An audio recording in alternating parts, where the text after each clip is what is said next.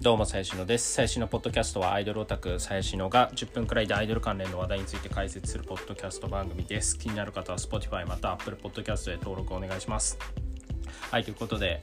えー、ま、昨日も喋ったんですけど、あの、ジュースジュースの高井沙さんが熱発覚で、えー、昨日文春に突っぱ抜かれて、で、今日活動終了のお知らせが出ましたというところで、えー、結構話題になってます。まあね、この、もう、話し尽くされた議論ですけどね、もうこの、熱愛が発覚してアイドルが辞めるべきかどうかみたいな。まあなんかいろんな観点があるからまあ結構簡単に答えを出すのは難しいし結構ケースバイケースだったりするのであのー、まあそれは議論が白熱するなと。そのやっぱオタクから見た目線と一般人から見た目線とこう、まあ、事務所から見た目線と本人メンバー本人から見た目線っていうのがあるからまあそこのねどこに着地させるかっていう話だとは思うんですけど。まあでもなんだろうな。えっとその盛り上がってるのがそのまあいわゆるそこまでオタクじゃないいわゆる一般人によりの人たちとかまあオタクの中でもいるんですけどその恋愛禁止ってもうやめた方がいいんじゃないのみたいな。まあ意見が結構ツイッターで多いですね。いわゆるリベラルな方たちの意見です。で、まあ、まあ僕のタイムライン上ですけど、まあ割とそのオタクオタクした人たちは、いやいや、えー、まあ契約違反、そもそも契約違反だし、まあ、人権侵害とかそういう話の前に普通に職業としてそういうルールのもとにやってる。まあこれは別に医者でもサラリーマンでも変わんないわけですよ。守秘義務とかあるわけだし、それ破ったら当然紹介免職とかになるので別にそれと一緒だから別に人権は侵害しないというか、そもそもルール違反だから解雇さ、解雇というか、まあ今回は活動休止ですけど、になるっていう話もありますし、えー、まああとはね、経済的な側面、要は、えっ、ー、と、まあそのじゃあ誰でもなんだろう恋愛は人権侵害だからじゃあアイドルの恋愛認めます。ってなった時にじゃあどれくらいそのお金稼げるんだっけみたいな、えー、そもそも今って握手会とかでお金稼いでるアイドルがほとんどだからそれ大丈夫なんだっけっていう話もありますね。だからまあその他人というか、まあ、そのアイドルのカルチャーに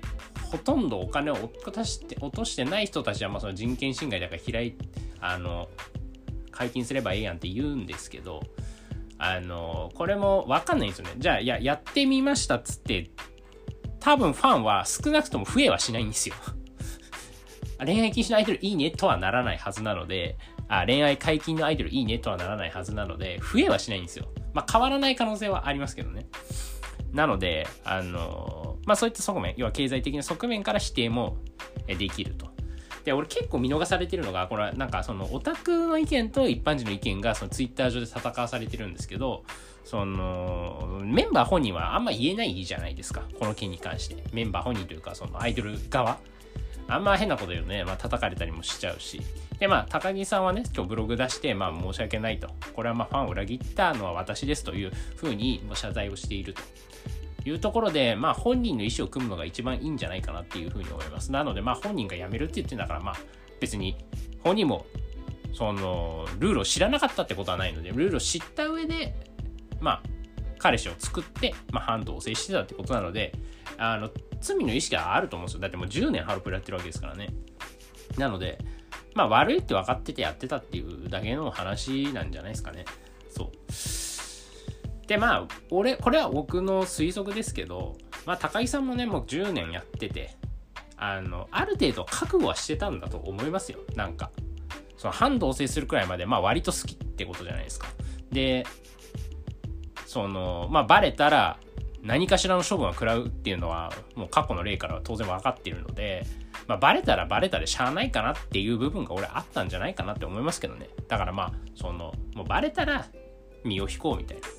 まあこれがそのなんだろうな。あのアイドル成り立てとかだったらまだアイドルにしがみつきたいみたいなのもあるかもしれないですけどまあジュースジュースもね結構やってて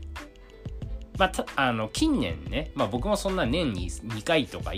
くらいしかライブ見ないですけどそのジュースジュースとかも。あのハロコンでしか見ないですけど。まあぶっちゃけまあわかんない。こっから伸びる可能性もあるけど結構ピークはあったなっていう気もしますね。もうその歌に油が乗ってるっていう感じなのは、まあ、ここに1、2年とかそういう感じなので、あの、まあ、本人的にもまあ、もしかしたら、まあ、ここら辺が引き際かなみたいな、って思ってたんだと思いますね。で、まあ、その、うん、そうね。なんか割と俺はその線が濃厚。で、これ、その、アイドルが、アイドルというか、ハロプロにおいて、その、じゃあ彼氏と別れますって言ったら謹慎になる。ただ彼氏と別れませんって言ったら卒業になるっていう、まあ噂があるんですけど、まあ今回その噂の例にのっとると、俺は高木さゆきはその優里さんと付き合うことを選んだんじゃないかなって思います。あのー、うん。まあだって、売れっ子歌手ですもんね。そう。だし、まあ結構長い付き合いがありそうな感じなので、まあ別に俺は、その、まあアイドルだから、人だから、その恋愛するのはもう、しょうがないじゃないですか。だからまあその、人権侵害とかそういうややこしい話は置いといて、もう好きになったんだから、もうそれは、しょうがないと思いますよ、本当に。そのなんか、しょうもないなんか男と遊んで、夜中パーティーしてみたいな。なんかそういうのじゃないじゃないですか、今回。そのなんか、軽いノリでやっちゃったみたいな話じゃなくて、まあ、普通に真剣交際だったら俺はまあいいんじゃないって思いますけどね。でまあ確かに僕もなんか高木さゆきが抜けるのってまあもったいないな。まあ、ハロプロにおいて損失。まあハロプロにおいても損失だし、そのまあアイドル業界においても、まあ、彼女は多分本当にトップクラスに歌が上手い人なので、まあもったいないなとも思うけど、まあでも別に恋愛しようがしまいが歌手はできるわけですから。そうまあ、歌手になればいいだけの話。だからまあ、うん。しょうがないかなみたいな。まあ僕はちょっと期待してたのは、そのアップフロントが、なんか新しい、なんだろう、道を示してくれるからみたいな。まあ大体ね、やっぱ熱愛が発覚すると、まあ卒業とかそういうことになるんですけど、まあなんか、卒業じゃないにしても何かしらこううまいことルールをかいくぐって別の第3の道を見つけるみたいな提示をしてくれるとそれはそれでいいかなと思ったんですけどまあ当然そういうことは事務所はやらずあの規定通りのあの処分が下ったと。まあでもね冷静に考えてみれば当たり前っちゃ当たり前ですよね。そう。あのいやじゃあ高木最強許したら他の子も許さないといけなくなっちゃう。で、他の子っていうのはもちろんそのね、あの歴が長い子もいるけど、中には本当に最近入ったような子もいるわけで、じゃあその子たちが、その、恋愛をして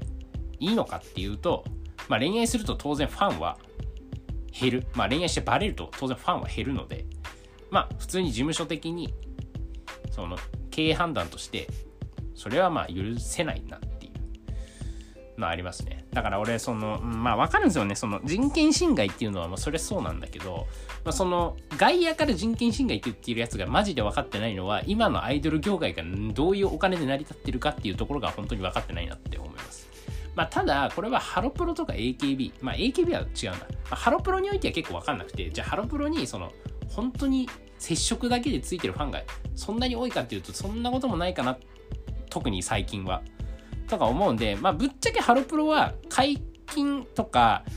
あとはもう、まあ、その売れてるグループのトップメンバーだったら OK みたいな感じにしちゃうのも、まあ、ありっちゃありなのかな、みたいな。それで別に経営が成り立つなら全然いいかなっていう、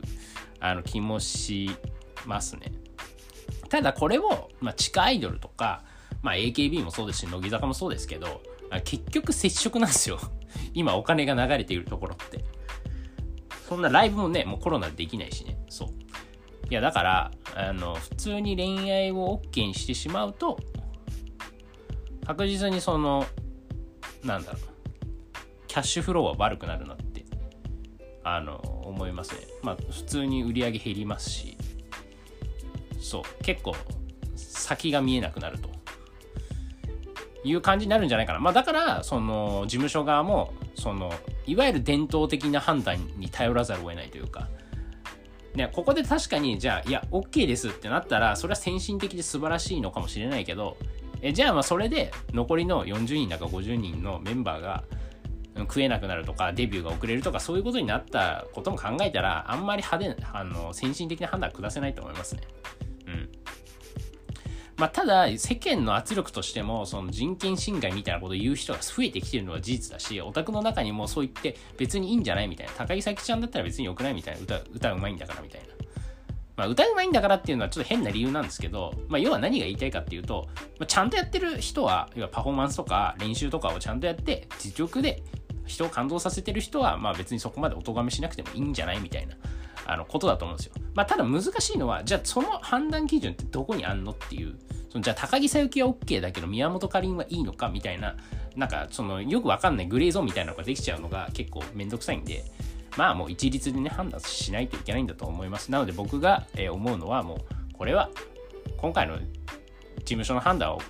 は妥当だとは思います。うん。まあね、今後10年とかの間でまあ変わってくるのかもしれないですけどね。まあでも厳しいだろうな。まあ特に AKB とか乃木坂とかも多分無理ですね。まあ無理ってことはないのか。松村さゆりとかの例もあるので あの全然無理じゃないかもしれないんですけど、まあ少なくとも地下アイドルは無理です。ただ、この地下アイドル業界に一石を投じようとしてるのが、いつも話してるフリークなんですよね。で、フリークは恋愛、あの恋愛禁止とは言ってないんですけど、まあまあ自己判断で、えー、メンバーやると。で、まあ当然そのね、付き合うのがバレたとか、つながりがバレると、当然処分を下されると。けど例によってその、他の、事務所内の他のグループに移籍させるみたいな、こう斬新な判断とかもしてるので、そうそうそう。でね、これ今日面白いツイートがあって、そのフリークはそのつながりから卒業みたいなのバンバン出すんですけど、そういう、要はメンバーはあんまりその教育できてないんだと思うんですよ。なんかそのつながりがしょっちゅうバレるっていうことは。なんですけど、結局それをやることによって、つながりたいオタクたちがこうファンとして集まってきて、で、やっぱつながりたいファンの人たちがアグレッシブだし、金を結構積むので、で、まあ、そのね、その人たちの周りの人もファンとかも連れてくるので、あファンというか、その人たちのオタクも連れてくるんで、結果的にファンが増えていってるんじゃないかみたいな。あのー、っていうなんかツイートを見たんですけど、あ、まあ確かにそうだなと。で、結局だからそうやって盛り上がると、フリークって盛り上がってるねみたいに今なってて、で、またその、ファンも増えるし、メンバーもモチベーションにつながるわけですよ。まあメンバーだってね、結局ライブの動員とかで、やっぱでかい会場でやるとかの方が、まあテンション上がるわけなので、あの、人集まった方がいいんですよ。なので、結果的にフリークの判断は一番新しいし、一番、そうね、先進性があるし、あの、ビジネスモデルとしても下手したら優秀なんじゃないかっていう。まあ、ちょっと雑なところはいくらでも見つかるんですけど、あの、そう。いや、だから要はオタクのマッチングサービスをやってるのがフリークみたいなね、あの感じですよ。その、ね、今回昨日辞めた世良幸乃さんだってまあ、そのファンとの私的交流っていうところでしたけど、そうね、そう、つながり別に斡旋をしてるわけじゃないんだけど、密かにそうやって繋がってるオタクが時々出ると、やっぱオタクは、あれや、これ俺も頑張ればワンチャンいけんじゃね？みたいにあの考えるので、あの、結果こう積むことになると。で、積んだお金で、えー、事務所は新たなグループに投資できるというところで、これはいいビジネスモデルだな、みたいな、あの、思いましたね。はい。ということで、あのーまあ最後なぜかフリークの話になってしまったんですが、まあね、高木佐伯さんの件はま確かに残念ではあるんですが、まあ今回の事務所の判断は僕は妥当だと思いますし、まあ今後も、うん、日本のアイドルにおいては俺は別に恋愛、まあ恋愛禁止にしろっていうことではないんですけど、まあバレるなってことですよ。これいつも言ってますけど。で、バレたら甘んじて処分を受け入れろっていう話ですね。はい。という感じで今日は終わりたいと思います。さようなら。